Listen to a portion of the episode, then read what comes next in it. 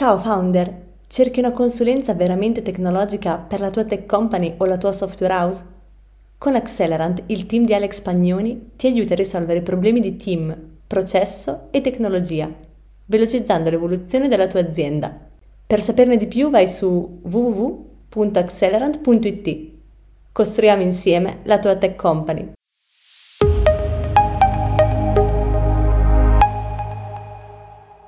Ciao a tutti, eccoci qua ad una nuova puntata del Sitio Show in cui parlerò con Carlo Veschi, che è lead agile coach di Tritwell, di una bella serie di argomenti ai quali tengo veramente molto. Eh, parliamo di design organizzativo, chiaramente nel nostro mondo, mondo tech, e lo facciamo appunto con Carlo che ha un'esperienza importante da questo punto di vista e lo fa tra l'altro da un punto di vista privilegiato, nel senso che ormai un po' di anni che lavora all'estero e quindi ha potuto vedere tutta una serie di metodi, metodologie, trend per i quali tipicamente qua in Italia siamo spesso un pochino più indietro, no? Diciamo, è anche un po' sempre stata la mia missione quella di cercare di far avanzare il panorama tech italiano e portarlo, renderlo sempre più al pari con quello che abbiamo in mercati più anche avanzati, quelli che, dai quali poi spesso attingiamo idee, dove vediamo anche innovazioni, innovazioni di processo, di tecnologia, di metodologie, cose che appunto, ripeto, in Italia tendiamo un pochino a essere qualche anno indietro in molti casi. Però cosa devo dire? Devo dire che mh, facendo tante chiacchierate, no? che proprio con il sito show, io ho parlato con tanti CTO eh, dove ci siamo raccontati tanti bei modelli, no? anche dei bei disegni che a livello teorico eh, fa piacere no? raccontare, vedere che in Italia stiamo cercando di fare certe iniziative, di avere metodologie moderne, pratiche di lavoro, culture e così via. No? Cioè, io stesso sono divulgatore, eh, ho cercato di, di, portarle queste cose, però mi sono anche reso conto che eh, c'è un pericolo nel fare questo. Consideriamo che in Italia su molte realtà, in realtà eh, siamo molto indietro. Ricordiamoci sempre che nel sito Mastermind tendiamo a essere una piccola torre d'avorio, ok? Cioè sono appunto persone come CTO che ci danno l'indicazione che stiamo, abbiamo a che fare con realtà dove il software o è il core business o lo fa funzionare, quindi tende ad avere un certo tipo di cultura. La realtà media però delle aziende italiane è molto più arretrata, ok? Quindi ricordiamoci questo. Allora, cosa, cosa avevo notato? Che Stiamo cercando di portare tanti bei metodi, abbiamo citato tante risorse, tanti libri in queste puntate, ma vedo che poi eh, anche su questo facciamo un piccolo errore, cioè prendiamo delle cose che nel frattempo all'estero iniziano già a essere smontate. Ma adesso non voglio spoilerare ulteriormente, mi sono anche dilungato anche troppo in questa fase, adesso vorrei passare la parola a Carlo, così ci spiega intanto chi è e che tipo di percorso ha avuto, così riusciamo a introdurre per bene l'argomento, perché la sua storia ecco, è importante proprio per capire di, di cosa parleremo oggi. Quindi intanto benvenuto Carlo e ti lascio la parola. Grazie, grazie mille Alex e grazie dell'invito, sono molto contento di essere qua con voi eh, eh, oggi. Allora, eh, io ehm, ho iniziato come webmaster, quindi voi che hanno un po' più di capelli bianchi e pochi capelli in testa probabilmente ci sono passati in qualche modo e in realtà webmaster e system administrator, no? che ci facevo, smanettavo proprio col ferro e smanettavo col web, all'inizio del web. Quindi c'è un background tecnico da, cioè da, da, da sviluppatore di software, ho iniziato da lì.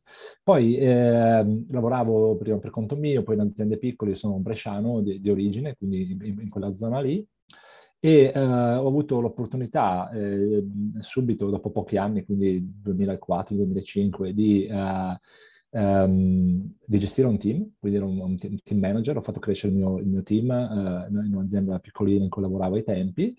E, e, e lì è stato quando ehm, a fronte della eh, desiderio di, di, eh, direi, direi di, di, mantenere sostenibile la qualità no, della vita e del lavoro delle persone con cui, lavora, con cui lavoravo, ho scoperto l'agile, no? quindi tramite una chiacchierata, poi il primo libro, uh, Extreme Programming Explained Kent Beck, suggerito da, da, un amico, e lì poi mi sono appassionato, ho scoperto che c'era una comunità, e quindi per me eh, lì è stata un po' la, l'epifania iniziale, che poi è, è, diventata una svolta nella mia carriera, per cui io poi ho continuato per un po' di anni a fare, ehm, in realtà poi ho fatto ancora lì il team manager, poi abbiamo fatto una startupina per conto nostro, però era piccolina piccolina e facevamo tutte le cose super fatte per bene, poi ho fatto ancora un po' il manager, però sono voluto andare a lavorare all'azienda un po' più grande, sono stato a lavorare a Milano. E lì ho iniziato a, ah, qua libro, le belle cose, poi la realtà è un po' diversa, no? Perché poi la tua startupina piccolina fai tutte le cose fatte per bene, lì eravamo eh, 50-60 sviluppatori con un po' di team e anche se ha dei processi, anche una mentalità molto più tradizionale, però ho fatto la mia parte di cercare pragmaticamente di far cambiare delle cose e, uh, e, ho visto che proprio mi appassionava tutta questa parte no? del design organizzativo, del modo di lavorare, della collaborazione multiteam, no? un po' quell'incrocio tra eh, tecnologia, eh, persone, processo, prodotto. E ho detto, ok, allora intanto diciamo, ho fatto una scelta di carriera di smettere di sviluppare codice, dedicarmi più alla parte manageriale, ma proprio anche la parte, quella che, diciamo adesso il, il, termine è diventato no, agile coach, no? quindi queste, di solito tu si imparte no, a, dei, a, dei, manager e dei leader e li aiuti a decidere, a fare scelte, piuttosto che essere tu quello che proprio che guida in prima persona. Um, e quindi um, azienda grande vista, eh, difficoltà eh, eh, eh, ok, accettate e cercato di essere poi pragmatico per far succedere le cose in quello che si poteva. E, ehm, mh, ho avuto l'opportunità di andare eh, a quel punto eh, a lavorare a, a, in un'azienda che era grande e agile, o abbastanza agile, che era Yux ai tempi a Bologna, con la tech tutta a Zola e il business a Milano. Bellissima sfida e lì una, un percorso anche di in quel momento lì in cui io c'ero di trasformazione agile, che molti di voi non saranno familiari con, no? Cioè arriva a un certo punto da sopra dice dobbiamo cambiare perché sono delle cose che non funzionano e facciamo. Quindi grosso programma di cambiamento. Sono stato lì per, per un po' e poi, ehm, come tanti di questi trasformazioni e cambiamenti, poi si fermano alle volte perché cambia qualcuno sopra, è cambiato il CIO, no? adesso questa cosa qua non funziona più, quindi uh, io eh, mi sono uh, move on, sono spostato sul, sull'ingaggio successivo ed è stata l'occasione per me otto anni fa di venire a Londra, dove, dove sono ancora, adesso io lavoro eh, da remoto, abbiamo abbracciato dove lavoro questa modalità di essere distribuiti, però fino, fino, a un paio di anni fa ero sempre in ufficio, ho lavorato per eh, quattro aziende diverse qua, ehm, sempre con questi ruoli, no? quindi di consulente interno organizzativo, agile coach, lead agile coach, quindi eh, supportando eh, leader a diversi livelli dell'organizzazione, con un grosso focus sulla delivery del software, ma anche con altre iniziative a livello di, appunto, di struttura dell'organizzazione o più anche di, uh, di, pratiche tecniche o di cultura. Quindi ho visto un sacco di cose diverse, anche in aziende pa- parecchio grandi. Quindi ho lavorato in una fintech, ho lavorato in un e-commerce, dove lavoro adesso facciamo software per l'Air Beauty, però quando ero ad ESOS, per dire, eravamo in... Uh, più di 5.000 in azienda, più di 1.000 in tecnologia, quindi eh, un'ottantina di team. E eh, uno dei motivi per cui ero venuto qua, eh, come diceva Alex, eh, banalmente, no? cioè come in tutte le, tutte le industrie, ci sono paesi che sono un po' più avanti rispetto ad altri, cioè nel software, in particolare nell'approccio diciamo, agile, no? più moderno a fare software, c'è Londra almeno un po' di anni fa, era un po' di anni avanti. E quindi le, eh, più matura, no? Eh, Londra, UK, cioè, poi c'erano più soldi, c'era più industria, c'era più cose e, uh, quindi ho avuto il privilegio di toccare con mano tante cose e tante cose che anche magari in Italia diciamo che quella roba lì c'è solo nel libro, no, poi dici no, quella roba lì in verità, poi le, la realtà è sempre no, misto, quindi non è mai no, pulita come scritta nel libro, però un, un sacco di, cioè, uh, di uh, come posso dire, cioè è, è, è vero, no? Quelle robe lì succedono veramente, succedono tra l'altro anche in aziende grandi. Poi oh, non è mai banale, cioè fare software di qualità, eh, con velocità, mantenendo le persone contente, facendo no, successo per il business, per i clienti, eccetera.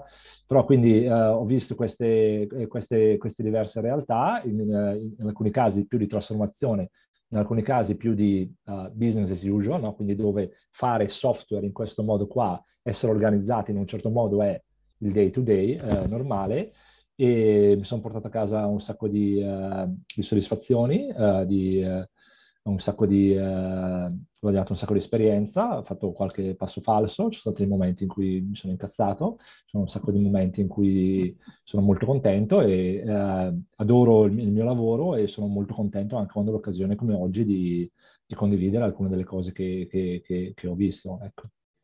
Eh, infatti è tutto molto interessante, sono qui proprio per attingere no, dalle tue esperienze, cercare di raccontarle a chi si ascolta E infatti volevo capire proprio questo, no? cioè, tu stesso hai notato il fatto che comunque anche so, Londra e dintorni eh, chiaramente è, abbastanza, è stata abbastanza avanti su tutta una serie di temi. Volevo capire anche proprio no, dal punto di vista, ad esempio, culturale, no? Se, quali sono le differenze principali che hai notato che magari anche in Italia dovremmo iniziare un pochino a valutare, ad esempio, no? anche semplicemente prima hai detto no, fare software di qualità, no? quindi lavorare bene. Ecco, su questo c'è qualcosa che hai notato di differenza?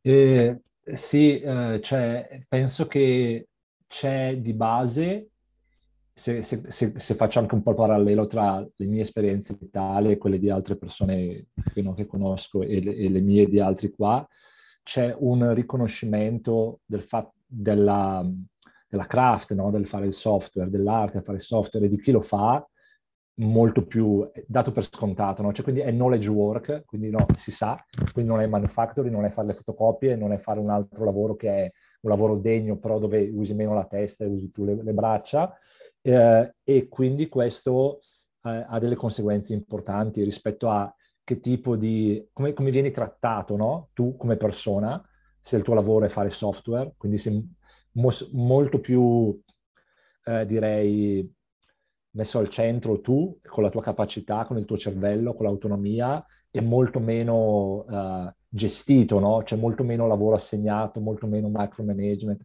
Quindi penso che questa sia una combinazione di, in generale, un'evoluzione del management e della leadership in Nord Europa rispetto al Sud, ma proprio anche una, uh, una consapevolezza acquisita dall'industria che cioè per fare software no, bene, poi fare software di qualità eh, no, e bene e a velocità porti risultati chiaramente all'azienda, no? quindi l'azienda è competitiva, hai bisogno di creare quella situazione per, eh, per le persone, eh, quindi quello, e quindi poi questo poi ha delle conseguenze in azienda, ad esempio come lavoro nei rapporti di, eh, i, i reparti di HR, no? C'è molto più una funzione di, di supporto e di creare le condizioni per eh, crescita sviluppo, carriera, eh, percorsi, eh, ma anche situazioni poi di ufficio piuttosto che di home working facilitanti e molto meno no, quella classica HR, almeno un po' di anni fa in Italia, era non ne senti mai, non ne senti mai poi quando ne senti parlare sono cattive notizie, no? queste cose qua, oppure molto di red tape, molto di policies, eccetera.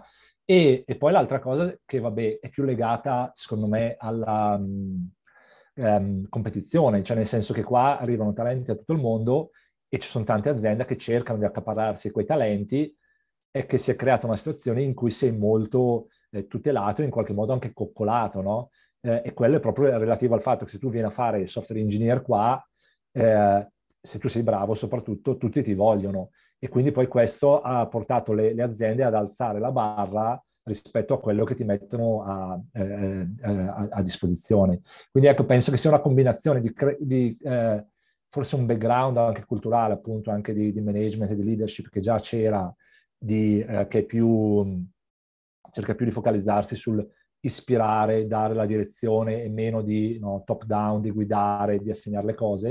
E quindi poi si lega anche al tema della, eh, del dare fiducia e di lasciare spazio eh, con una situazione specifica dove eh, la competizione tra le aziende per eh, accaparrarsi e tenere i talenti migliori ha creato sicuramente delle, delle condizioni molto, eh, molto favorevoli per, per, lavorare in quelle aziende lì. Quindi questo poi nel, nel contesto della, no, un modo moderno di fare software dove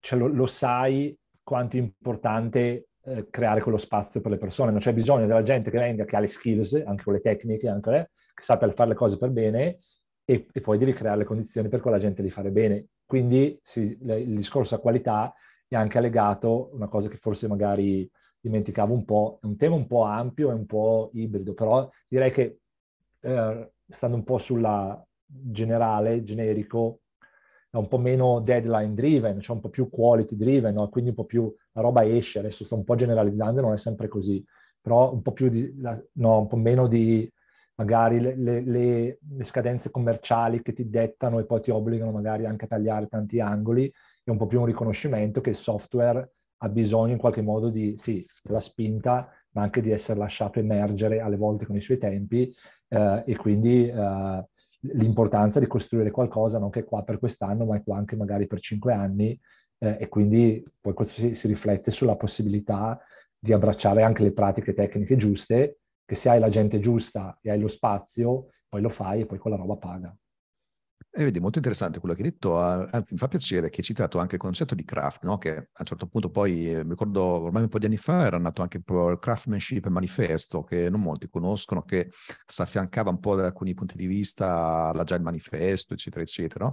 che infatti puntava proprio su questi aspetti Vedi, anche un po' sentendo la tua esperienza, ti devo dire che in effetti in Italia mh, tutte queste cose qui fino a qualche anno fa erano appannaggio di pochi, cioè c'erano chiaramente alcune aziende, anche alcune di consulenza, che puntavano e tuttora puntano moltissimo su questo. La cosa ha iniziato ad allargarsi molto in questi ultimi due anni, ma perché a un certo punto effettivamente c'è stata l'esplosione anche in Italia della ricerca dei talenti e lo vediamo anche nei fenomeni anche di, di, di, tutti i giorni, abbiamo fatto anche recentemente un po' nella community, ci sono aziende che hanno il turnover anche al 50% nella B2Tech e solo adesso effettivamente alcune aziende sono un po' state costrette, eh, anche se magari non è nel loro DNA, a considerare alcuni aspetti di HR, di people management, eccetera, eccetera, che però effettivamente sono ancora un po' difettose, cioè anche qui molte aziende, anche qui, anche conoscendo personalmente referenti, no, dove mh, magari anche dichiarano di voler lavorare bene, di avere un certo tipo di cultura, poi facendoci io stesso consulenza dentro con i nostri corsi di formazione, poi vediamo che in realtà internamente non è esattamente così. Ecco, c'è un po' di delusional, diciamo, da questo punto di vista. E quindi sono contento, insomma, che hai citato questo, anche perché questo qui è uno dei, tra l'altro, dei, dei pillar di quella metodologia che ho sviluppato ormai da un po' di anni, no? che si chiama l'Accelerant Model, che da un punto di vista no, anche per quanto riguarda people, processi, workflow, mi piacerebbe dopo prendere con te. E tra l'altro per chi è interessato per approfondirlo, sto scrivendo adesso proprio un libro dove viene preso in considerazione anche questo accelerant mode, quindi per chi è interessato intanto lo può eh, preordinare con la priority list eh, sul sito libro manuale del sito.com, eh, poi dopo chi vedrà il contenuto dopo che è già stato pubblicato lo potrà prendere direttamente. Intanto invito però a iscriversi alla priority list perché visto che è un argomento molto di nicchia, non ne stamperò tante copie inizialmente. Quindi. Però detto questo, volevo intanto proprio portare avanti con te questi concetti e partire da, da, da un dato, no? Cioè, eh, c'è un processo che funziona per tutti oppure no. Quindi quando parlo di processo però parlo anche di tutto quello che c'è attorno, è anche un, tipo un, un livello di gestione, di leadership, di cultura, oppure dobbiamo vedere modelli differenti. Io questo qui l'ho esplorato nell'Accelerant Model, però volevo vedere proprio con la tua esperienza cosa hai potuto tu stesso vedere cosa funziona e cosa no magari, partendo magari anche dai team, quelli più piccoli, fino alle esperienze più grandi. Sì, allora la risposta breve è no, che, che quel processo lì non c'è e che anzi c'è uno che si professa agile qualcosa, no? già il consultant, expert, coach, mentor, ok, ti viene a dire ah, questo qua è il processo giusto per te, senza neanche sapere cosa fai te in specifico, cosa fa il tuo team, cosa l'ha fatto l'azienda, probabilmente c'è qualcosa che puzza lì. Nel senso che proprio una no, delle cose che, che c'era alle radici del movimento agile e che cerchiamo di mantenere viva è questa eh, grande consapevolezza del contesto, no? e quindi che in tutti i contesti poi di fatto sono, sono diversi, si va a vedere nei dettagli, e la curiosità costante e l'interrogazione costante e sincera di cosa funziona per noi. Quindi nessuno può venire a dirti fai così e questa è la cosa giusta per te. E eh, tra l'altro qualsiasi cosa giusta, questo poi, secondo punto, qualsiasi è la cosa che tu trovi che è giusta per te, un sano approccio è di continuamente poi ridiscuterla e dire ok, questa cosa, che questo era il processo, questo era il modo di lavorare, questa era l'organizzazione che abbiamo settato sei, anni, sei mesi fa, è ancora quella giusta, no? perché poi le cose cambiano, no? quindi questa cosa di, continuo, di continuous improvement. Però quello, quello che secondo me è importante controbilanciare rispetto a questo è, cavolo, ma c'è un sacco di esperienza là fuori, cioè, nel senso, adesso sono vent'anni abbondanti che c'è come industria, quindi non come un'azienda, 5 aziende, 50 aziende, cioè decine di migliaia di aziende, no? Ci hanno avuto dentro practitioner, gente che ha fatto le cose, ha guardato quelle cose lì e poi ne ha scritto, ha condiviso, a conferenze, libri, eccetera. Quindi neanche, part- neanche ripartire da- dal foglio bianco, no? Quindi se parliamo di team, no? come lavorano i team, cioè c'è un sacco di... Um, evidenza che processi tipo no, framework, processi tipo Scrum, Kanban, sono dei mo- buoni modi no, di dire ok, ma se noi lavoriamo così, quindi nel senso, no, non ripartirei proprio da zero. La stessa cosa, eh, secondo me, vale quando parliamo di eh, modelli organizzativi eh, multi-team, no? E quindi alla mia azienda ce n'ha 10, 15, 20, 50 di team, quindi come ci disegniamo, come ci, eh, com- come ci organizziamo.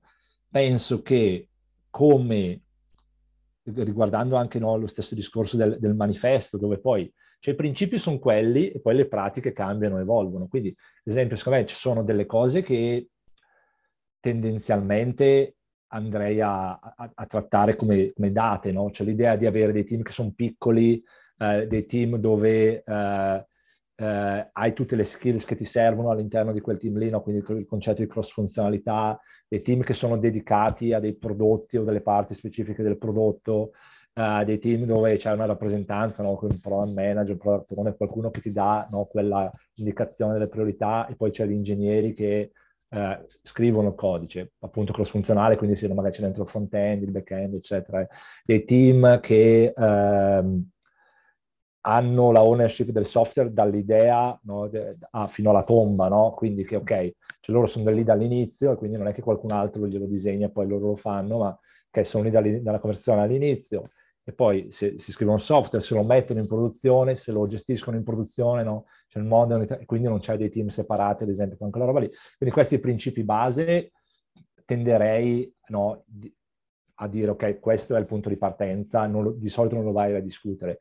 Poi quando si, si, si, si, dice poi ma quello che è il modello di delivery di organizzazione nostro, anche lì eh, ci sono sicuramente n cose che sono emerse ehm, anche in quello che è il, il, il, mondo, un po' lo spazio dello scaling, no? di questi modelli eh, per, operativi dove sei in, in, tanti team, però secondo me lì eh, di nuovo eh, conoscere quello che è là fuori è importante, no? se tu sei un CTO e dici, ah, ma io ok, adesso, non so, siamo cresciuti, fino adesso 2, 4, 6, 8 team non mi sono mai posto questo problema qua però adesso inizio a guardare, quindi sapere cosa c'è là fuori, sapere che c'è della roba, assolutamente sì. Poi applicare la robina con eh, o tu direttamente, perché quello lì è la cosa più in voga, o tramite qualche magari azienda di consulenza che ti vende, lì sta, sta, sta, starei molto attento, nel senso che anche ritornando al discorso che si faceva qualche minuto fa del quello che stiamo magari vedendo prima qua, uh, eh, UK, Londra, eh, e che poi magari arriva in Italia dopo un po', ci sono state un sacco di... cioè aziende hanno preso grosse mazzate da questo punto di vista qua. Perché? Perché poi ti dimentichi quella cosa lì dell'agile che ti dice no, ma sei tu che devi fare i compiti a casa, sei tu che sei il CTO, sei tu che sei exec, sei tu che sei il director of engineering. Quindi a quelli là gli ha funzionato bene quel modello lì che poi l'hanno scritto e l'hanno chiamato Spotify e quegli altri là hanno inventato quella roba là che è l'ESC e poi l'hanno usato in 50 aziende, eccetera. Eh? Bene, a me quali sono no, i miei, cos'è la mia situazione, quali sono i miei eh, bisogni, quali sono i miei obiettivi, cosa prendo e magari cerco proprio di implementarlo così, con i benefici di prenderlo, e cosa invece ehm, pro- provo a fare eh, una cosa che, che, che, che, è un po' più mia e quindi poi ti interroghi anche sugli, sugli skills che hai tu da quel punto di vista lì, no? Cioè, ovviamente più ti prendi una roba che è così e la devo applicare, più ti viene la tentazione di dire non devo sapere tanto. In verità, cioè, secondo me se tu fai CTO o un ruolo simile di questa roba qua ne devi sapere perché parte dei, dei core skills. Quindi ecco, io ho lavorato, direi, um, se penso alle, alle, mie quattro esperienze qua a Londra, non penso che sia un caso che tutte e quattro scale up, digital o semi-digital, quindi una forte componente software, um, aziende giovani, e aziende dinamiche, aziende che cioè, scale up nel senso cioè, fanno billion, eh, non che anche piccolina, però comunque non la mega enterprise o la banca che è in giro da 100 anni e ognuna con un suo operating model bespoke, cioè fatto in casa. Quindi prende da, eh, però rivendica il fatto che hanno disegnato qualcosa che funziona per loro, appunto prende ispirazione da questo o quell'altro. Quindi ecco, eh, c'è il processo giusto là fuori che lo posso solo eh, prendere e copiare con lo stampino? No. Poi come faccio a, eh, a, trovare quello che è giusto per me? Ci sono un sacco di spunti, un sacco di ispirazioni, è una roba che è strategicamente super importante e penso che lo diventa sempre di più, più che cresci, e quindi è una roba che merita la giusta attenzione. E poi soprattutto, ecco, per magari chiudere su questo, cioè se noi pensiamo a come facciamo eh, prodotto, come facciamo software, come facciamo cose nell'agile, cioè l'effort deve proprio anche andare non solo nel, nel tutta l'analisi è e poi lo faccio e funziona, no, no, trovo una roba che funziona, spendici un po' di tempo a fare quella decisione, analisi, eccetera, mettilo giù e poi guardalo che funziona o che non funziona e poi miglioralo, anzi magari parti piccolino e poi farlo crescere. Quindi ecco, quello, questo è anche importante. C'è anche poi rispetto alla scelta è, c'è proprio la questione di, cioè dov'è che deve andare la, la, la, il, mio tempo, i miei soldi. Sì, nel capire cos'è la giusta, cosa giusta per me, facendo uno da solo, magari facendo con qualcuno che viene da fuori, che ti aiuta a, a farti le domande, a darti alcune risposte, ma poi la vera sfida non è mai nel PowerPoint, la, la vera sfida è nel far funzionare le robe e, e nell'abilità di correggerle, imparare facendo, no? Il concetto poi della learning organization, che, che quello è, è, così, ecco, questo è un po' il mio, i miei 20 sensi su questo topic.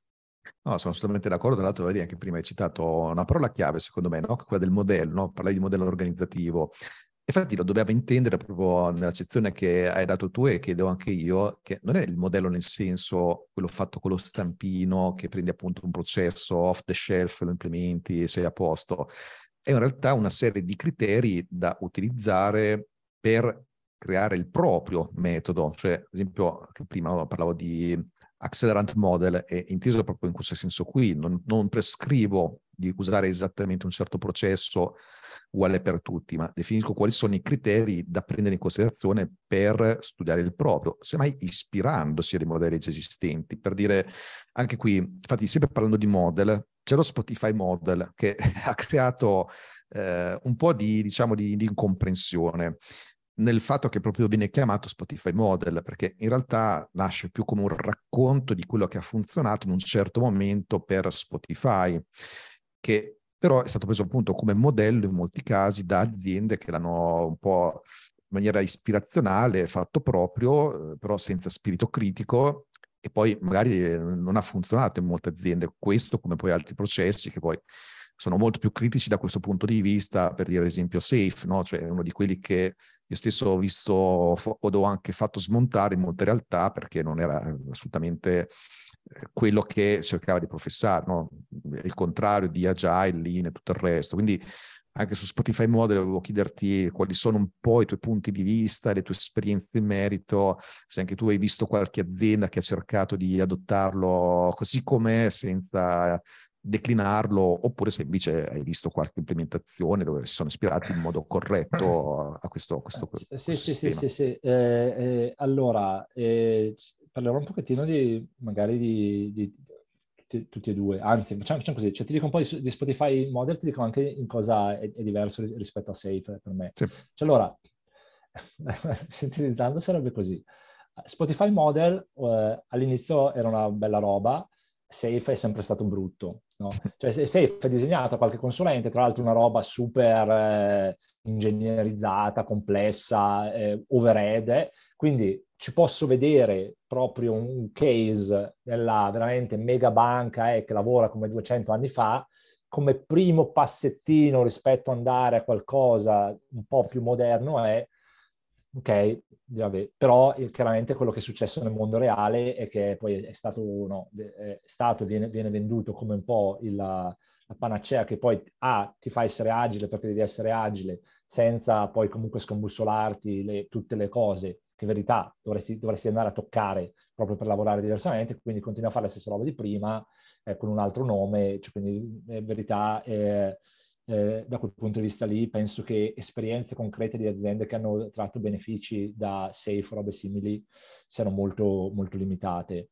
Eh, invece Spotify Model penso che ci siano un sacco di aziende che eh, facendo qualcosa di simile eh, o di molto simile, ispirandosi, eh, usando lo stesso nome con un, modello, eh, un, modo, un nome diverso, e siano portate a casa dei risultati. Uh, trovo un po' uh, invece vabbè, spiacevole, triste, ok, il fatto che poi sia stato uh, anche lì un po' no, codificato e rivenduto da grosse aziende di consulenza, e, perché poi quello cosa succede? Che ti, proprio è il cambiamento di, di, approccio in cui invece di ragionare e capire, capire perché loro l'hanno fatto così e cosa serve a te, eccetera, pensi che applicarlo con lo stampino è la soluzione e quindi poi togli il pensiero critico e, e, e perdi tutta, tutto, quel, tutto, quel, tutto, quel, valore lì. Eh, quello che posso dire è che eh, secondo me eh, no, ha avuto un sacco di successo eh, per, per motivi tipo eh, loro comunque erano un'azienda, una delle prime che cercava veramente, no, abbastanza grandi, che ha cercato di organizzarsi in un certo modo e che sono stati bravi a raccontare quella cosa lì, perché c'è proprio una parte di divulgazione, no? come tu racconti cose in un modo chiaro, eccetera, e poi la gente ti viene dietro, e Knieber che era lì, cioè ha scritto il blog post, ha fatto dei video, quella roba lì era molto comprensibile. Era una roba che effettivamente è nata dall'industria, dalla community, quindi c'aveva un sacco di... cioè era reale, capito? Non era il mega modello disegnato sulla carta come altri framework e quindi poi con la gente ha iniziato veramente, ah ma qua c'è qualcosa, mi torna, eccetera, ci sono N aziende che erano su percorsi simili, si sono ritrovate su quella cosa lì. Eh, e, eh, e, secondo me eh, ci sono dentro dei, dei, concetti che sono totalmente sani, cioè se tu pensi eh, a tu, tutte le aziende che in un modo, con qualche framework o senza, eh, fanno un, questo percorso di ok, andiamo verso un'architettura a microservizi, dove poi no, cioè tutta la, la, code base è più, a, è più a pezzi autonomi sostanzialmente. Quindi posso assegnare le ownership delle varie parti a dei vari team. Cioè i miei team piccoli, quindi il team Asta qua, il team Vista qua, ok, perfetto. Quindi quelle poi sono le squad no? di, di, di, Spotify. Quando sei in tanti, cioè quando sei veramente in 30, 40, 80, 200 team, ha senso che ci sia un container sopra, no? che è quello della tribe. Sì, perché noi siamo tutti questi pezzi qua, ma noi siamo tutti quelli che fanno orders e payments. Poi c'è la squad che fa questo pezzo, c'è la squad... e siamo questa roba qua che è una roba comunque molto diversa da quelli che fanno, che ne so, le app native, B2C, bla bla bla, e c'è dentro 4 o 5 team anche lì che è un modo di crescere. No? Quindi c'hai lo squad che è un po' il team tradizionale, questa area di delivery, di prodotto è, che loro avevano chiamato la tribe, e lì, siccome sono tutti cross-funzionali, che chiaramente è il modello del team agile, poi c'è la questione di, ok, ma io con i miei pari, no? con gli altri front-ender, con gli altri QA, dove mi trovo? Ah, e la risposta sono le, le guild e i chapter, no? Quindi c'è anche lì due livelli, quindi noi siamo qua, siamo tutti nella squad della tribe, ci troviamo una volta a settimana a parlare di, uh, che ne so, backlog tecnico, piuttosto che questa libreria qua, piuttosto che a guardare un, una, una, un video online magari di, no? di, una, di un programma tipo questo e poi fai la stessa roba a un livello sopra, quindi ok, noi abbiamo la community qua locale, abbiamo una comunità, community più ampia e quindi tagli no, eh, con quel concetto lì delle guide dei chat. Buona, cioè que- quello lì è la cosa. Se io vado a vedere esperienza concreta ehm, quando ero a ESOS, era molto simile il modello. Loro non si erano necessariamente ispirati a quello, erano arrivati sostanzialmente alle stesse conclusioni, lo chiamavano platform model ed era la stessa roba. Quindi avevo i miei 80 team, cioè i miei, nel senso dove lavoravamo, no? con sostanzialmente un setup uguale dentro nei, nei vari team, quindi c'era il Agile Delivery Manager, c'era, eh, che era il loro concetto di Scrum Master, poi c'era un una serie di sviluppatori, sempre team di 6-8 persone, eccetera, ogni uh, team era dentro in una platform che era appunto anche lì era uno era payments, uno era business systems, quell'altro era customer care, quegli altri erano le app, eccetera. C'eravamo penso 14 o 15 di queste aree di delivery, no? quindi con 5-6 team ciascuno e uh, poi con una struttura no, con i, director sopra è abbastanza no, normale, tradizionale, non, non, non dissimile da quella che hanno implementato su Spotify, e poi quello è, funziona, funziona per un sacco di cose, e poi lì arrivi nel, nel mondo reale del fare agile su quella scala lì, quando poi ti trovi che, eh, che vedi che quei modelli lì, quando veramente fai le cose, niente viene eh, no, per free senza effetti collaterali. Quindi una delle cose che ha ESOS aveva quando li ho lasciati tre anni fa, ma sto c'erano ancora, e Spotify ce l'aveva ai tempi e ce l'ha ancora, è, ok, ma quando fai la delivery di una feature che tocca 15-20 team, perché se sei tappato in quel modo lì, eh, cioè nel senso se sei tappato con queste ownership specifiche.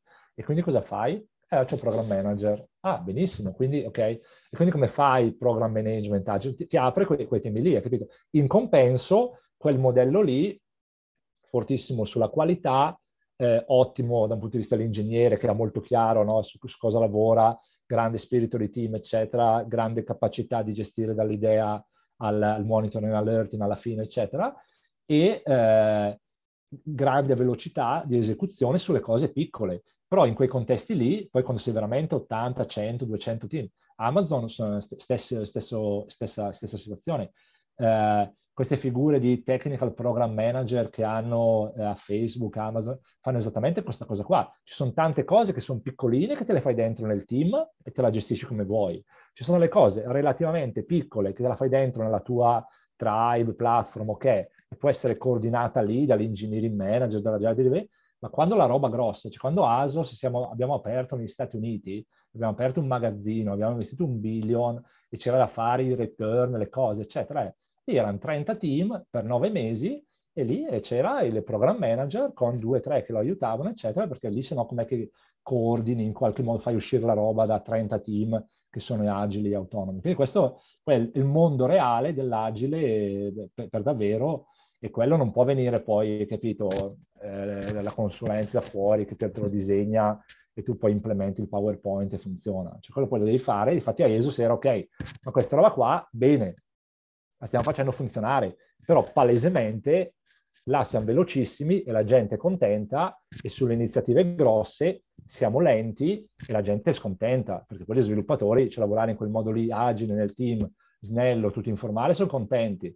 Quando c'è il reporting, quando c'è la roba, quando ci sono tutte le dipendenze dai team, eccetera, ah, non, e quindi, eh, però quello lì è il mondo reale e tutte queste aziende qua proprio stanno, no, eh, eh, cercando che la cosa è l'agile. No? We are uncovering better ways, no? Quindi c'è della roba che è lì perché c'è TDD, lo si fa, e, la, no? e, e le, le, pipeline automatiche, c'è tanta roba che è given, non la mettiamo in discussione, e proprio queste robe qua sono le sfide del 2022. Cioè come fai agile, la delivery agile veramente in un'azienda grande dove c'hai tutti questi team qua, e, e, lo stiamo scoprendo. Scusami, esatto. mi sono un po' lanciato. Eh, un po no, no, ma eh, sono argomenti che anche a me mi entusiasmano tantissimo. Cioè, se io stesso no, mi, mi riproietto anche a quando ho iniziato a studiare tutto il mondo Agile, eccetera. Mi sa che era tipo il 2001, stiamo parlando Agile Manifesto, eccetera. Mi ricordo ancora che avevo stampato quello e anche il manuale, quello di Extreme Programming, ancora me lo ricordo, una cartellina blu, cioè hanno creato anche a me un entusiasmo micidiale che cioè, per anni io stato l'evangelista nella mia cerchia di, di questi concetti. Dopo il problema delle persone che ho visto è che poi sono rimasti troppo entusiasti, sono diventati un po' talebani su alcune cose e non hanno capito poi dopo tutta una serie di altri punti eccetera, eccetera, che poi hanno portato anche a dei mostri come appunto Safe, eh, simile, che se hanno un contesto peculiare dove nascono. Però effettivamente, vedi, anche qui mm, è bello anche dal racconto che hai fatto anche di, di Asos, cioè diciamo dove c'è una struttura che realmente e podulare in qualche modo, no? Poi li possiamo chiamare in tanti modi, pod, team, squad, eccetera. Eh, però tendenzialmente, se sono veramente cross-funzionali, se c'è la cultura sottostante, eccetera, effettivamente a un certo punto tendono ad emergere in maniera anche tutto sommato anche abbastanza naturale queste cose che come sono nate in Spotify come Nasus, eccetera, no? quindi anche tutti questi concetti che alcuni chiamano community of competence, qualcuno chiama, eccetera, eccetera. Quindi, però tendenzialmente concetti di base sono quello. E però eh, quando invece mancano alcuni pezzi che nascono alcuni guai, perché ad esempio mi viene in mente un caso di una filiale italiana di una grande multinazionale dove sono andato a fare proprio un check-up e consulenza, a un certo punto mi vedo questo bel disegnino organizzativo, chiaramente ispirato a Spotify, e però guardando dentro i team ehm, non erano cross-funzionali, mancavano tutta una serie di logiche. Infatti, guarda caso, metti assieme questo, metti assieme tutta una serie di altri problemi, era una cinquantina, nell'arco di pochi mesi il personale è fuggito, sono rimasti meno della metà e non riuscirono neanche a rimpiazzarli. Quindi sul concetto anche non proprio di cross-funzionalità, no, che già hai toccato, volevo fare anche qui una, un po' un approfondimento, perché anche quello è molto interessante, perché eh, intanto capire in generale, anche a seconda chiaramente del tipo di realtà, fino a quanto siamo, dobbiamo essere cross-funzionali, perché magari molti sono per deformazione professionale, pensano più solo sviluppo, no? quindi magari sviluppatori back-end, front-end, persone che conoscono di cloud, ma in realtà il mondo tech non finisce in questi confini qui. Eh, e poi anche se questa cross-funzionalità di nuovo, deve essere confinata soltanto alla parte più puramente tech, oppure no. Cioè, adesso qui in parte un po' mi rispondo da solo perché nel senso che, ad esempio, se guardiamo, visto che hai citato Scrum, a un certo punto è uscito anche un libro di Steve Dennings, mi pare, Radical Management, no? che cercava di portare Scrum al marketing, al business, eccetera. Questo è un libro di qualche anno. Però volevo anche qui sapere, in base alla tua, alla tua esperienza, alle tue competenze, alla tua opinione, cosa dovremmo fare in termini di cross funzionalità, come intenderlo e come portarlo in azienda.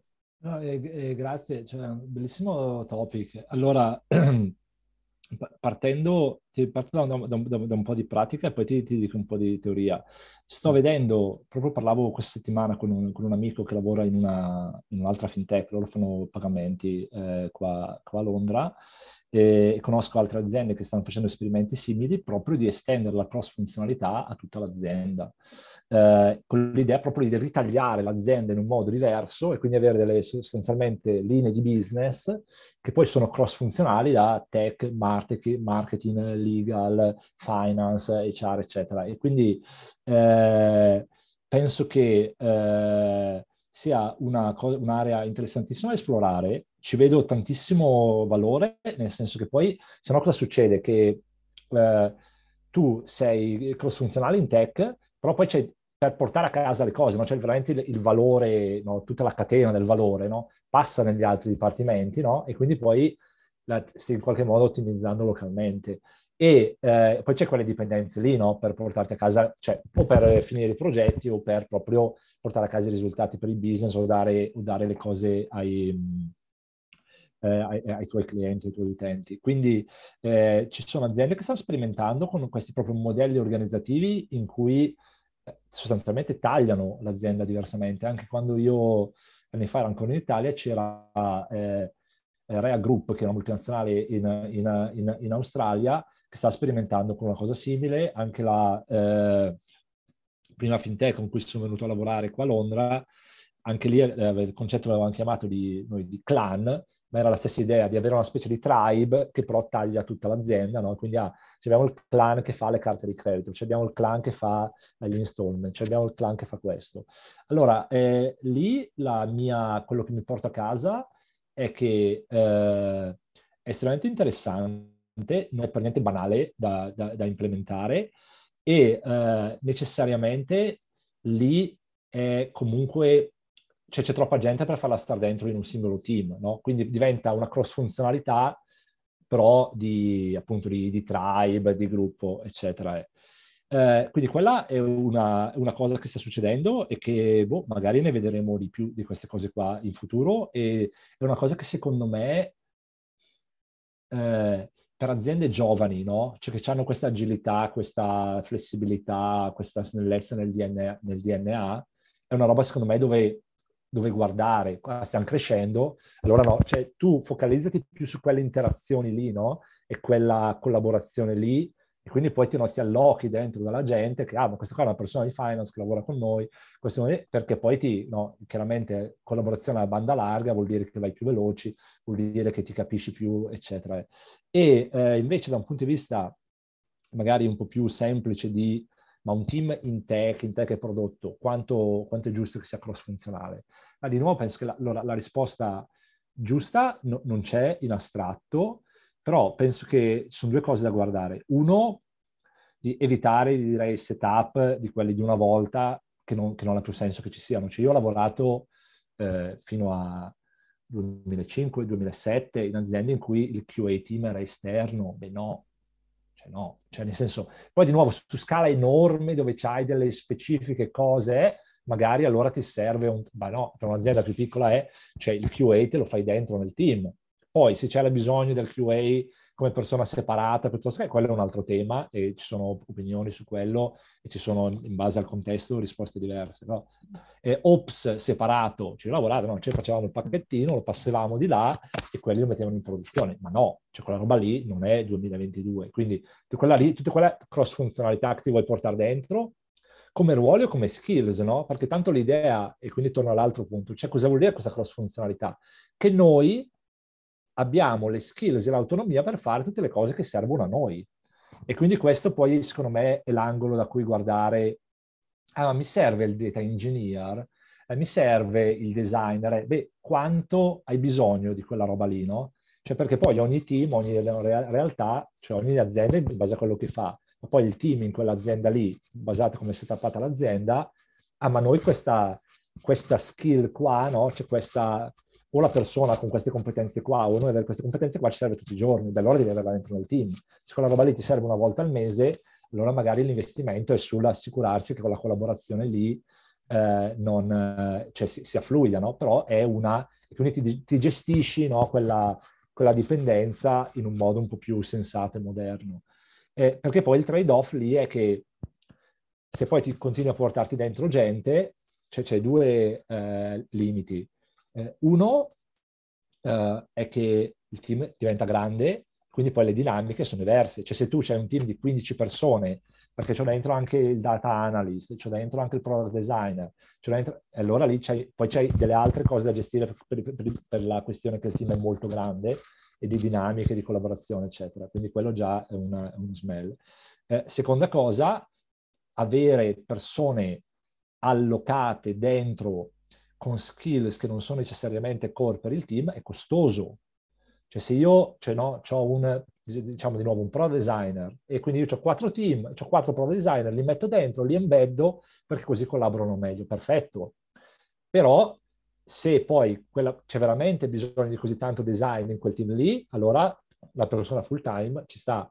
Se in verità ci avremo bisogno di metà no? del, del, tempo di questa persona, quindi cosa facciamo? Ah, per noi i soldi non sono un problema, perfetto, vai così, stai lì perché ottimizzi il flow. Oppure quello che fanno tante aziende, e ci ho lavorato anch'io, sei dentro a metà. Quindi il designer piuttosto che l'analista, piuttosto che il data engineer, è, è, è condiviso tra due team, che non è sbagliato di per sé, però chiaramente poi porta delle dinamiche che sono eh, diverse rispetto a quelle della sono lì full time, no? eh, sia per loro che per il team.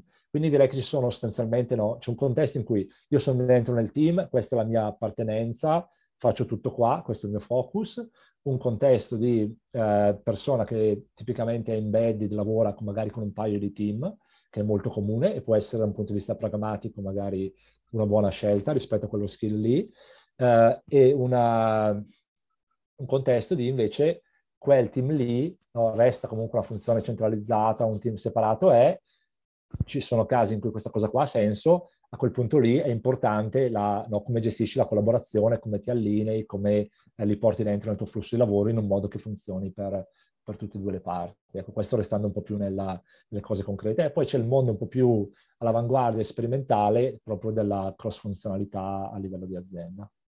Ottimo, ottimo. E questo qui da cosa funzionalità sono d'accordo che è proprio un tema che ha tante sfaccettature ed è assolutamente fondamentale considerarlo, tra l'altro anche per la distinzione tra membri full time, part time, ha delle sue implicazioni, nel senso le ho testate, è qualcosa che va visto sempre organizzazione per organizzazione. Ora, visto che siamo verso la chiusura, ti volevo fare però una ultima domanda bruciapelo, vai, vai, vai, visto che abbiamo parlato comunque di, di, tante cose tipo design organizzativo, anche di processi, di cultura, ovviamente persone, no? Però alla fine, secondo te, cos'è che fa davvero la, la differenza? Le persone. Ah, le persone, sicuro, c'è le persone, no? C'è la combinazione di, eh, di, di, skills che le persone portano e, la, e l'attitudine che portano, cioè quello è, eh, è in, in, imbattibile, eh, no? da, dall'altro lato il, il sistema no? che disegniamo, che creiamo, e più sali nell'organizzazione, più c'hai una responsabilità e una possibilità di plasmare quel sistema lì, eh, no? cioè fa, eh, la, eh, fa una, l'altra parte che fa una, fa una differenza eh, enorme. Quindi penso che no, chi ha ruoli di leadership, di, di senior leadership, ha una, una, responsabilità e una possibilità enorme per creare eh, e continuare a evolvere delle organizzazioni dove eh, non fare software, gente che fa software, le persone in generale sono contente di stare lì, sono orgogliose di stare lì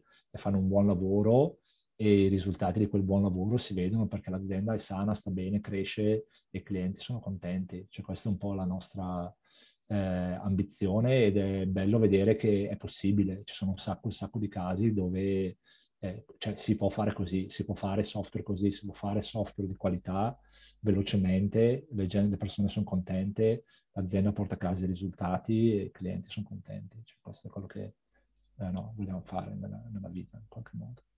Guarda, sono contentissimo che hai risposto così, perché per, per, vari motivi. Ad esempio, mi ricordo un'altra chiacchierata con un altro CTO a un certo punto io affermavo il fatto che comunque alla fine il CTO o figure simili eh, come compito principale hanno quello di comunque lavorare con le persone, gestirle, eccetera. E però non era molto d'accordo con la persona perché in realtà mi ha detto no, in realtà il compito principale è gestire processi. Ma bene, ma i processi di chi sono fatti di persone, a meno che non siano robotizzati che fai RPA, cioè, no? e, e, poi insomma la cosa mi torna anche per il fatto che comunque sono sempre il primo a dire che la tecnologia, cioè il nostro mondo non è il problema la tecnologia, che alla fine la soluzione per tutto ormai c'è più o meno, comunque ci sarà, ma sono proprio le persone ed è lì che eh, si gioca la questione perché tra l'altro siamo in un ambito dove spesso siamo i primi, noi magari nel mondo tech a non saperci fare con le persone, cioè ho la dimostrazione tutti i giorni eh, con il mio stesso team, no? infatti magari anche di, di, persone bravissime dal punto di vista tecnico, eh, o quelli dei miei clienti o quelli che conosco e poi eh, dopo è nella gestione che nelle interazioni che, che, ci si perdono, cioè ci faccio dei corsi di formazione apposta per questo motivo, perché è proprio uno di, di quelli più pressanti, quindi dai, sono sono contento insomma che la vediamo allo stesso modo. E a questo punto ti volevo chiedere se avevi qualche risorsa da, da consigliare per chi ci sta seguendo. Uh, sì, sicuramente, c'è un sacco di, di, di roba bella da, da, da, leggere, da guardare, da sentire da fuori su questi temi. Ci sono eh, due libri uh, che vorrei suggerire per chi è interessato appunto a investire un po' di tempo a leggere. Uh, uno è Team Topologies, che è un bellissimo libro che è uscito qualche anno fa, adesso c'è anche un bel, un bel sito web, che parla proprio di, eh, di design organizzativo e, e, va più nel dettaglio di eh, tipi di team che puoi disegnare all'interno di, di, di, di vari modelli organizzativi. Quindi sicuramente eh, penso che tanti CTO possano trovare un sacco di spunti lì. Eh, e un secondo libro, che è un po' più recente, penso sia uscito l'anno scorso, eh, che si chiama eh, Dynamic Reteaming ed è un po' sugli stessi temi del design, ma è un po' più ehm, spostato sul rilanciare i team eh, e perché secondo me è molto eh, interessante eh, perché noi veniamo un po' nel mondo, insomma, nella community, da un concetto in cui i team sono stabili, no? E poi quindi li devi tenere lì ed è una priorità far sì che, diciamo, che non, che non cambino. Uh, e in verità poi nella realtà non è così tanto facile, o forse non è neanche così tanto aus- auspicabile. E quindi questo, questo, questo libro aiuta a capire eh, e poi a, a, disegnare e a eseguire eh, cambiamenti nei team, quindi creazione di nuovi team, quali sono i pattern, perché stai crescendo o perché è il momento giusto per cambiare o perché comunque sai tutte le volte comunque che una nuova persona arriva in un team, quel team è un nuovo team. Quindi una, una, una visione un po' più di, dinamica eh, e in evoluzione eh, alla, alla al tema del, del team e della sua struttura. Ottimo, grazie Carlo per le risorse, soprattutto per questa bellissima chiacchierata. Sono emersi veramente un sacco di spunti, di esperienze, soprattutto riportabili al mondo reale che per ci segue secondo me sono veramente importanti da tenere in considerazione per tutti i motivi che ci siamo detti durante la puntata. Poi avremo sicuramente modo di parlarne di nuovo anche con i membri della community al prossimo sito lunch dove faremo insomma qualche ulteriore approfondimento, poi vediamo cosa ci chiedono, cosa, cosa, verrà fuori dalla community. E in ogni caso ricordo a chi ci sta seguendo, per non perdersi belle puntate come questa, di iscriversi siamo presenti in tutte le principali piattaforme di podcast, quindi su Apple Podcast, su Spotify, visto che abbiamo citato Spotify non potevo non rimenzionarlo, e come anche sul canale YouTube, quindi attivate la notifica, iscrivetevi e poi per chi invece vuole entrare nella priority list del libro, ricordo il libro manuale del CTO.com uscirà fra pochi mesi e poi avremo modo insomma, di approfondire anche questo. Quindi grazie di nuovo Carlo e ci risentiamo al sito Lunch insieme alla community. Fantastico, grazie, grazie. Grazie Alex, grazie a tutti.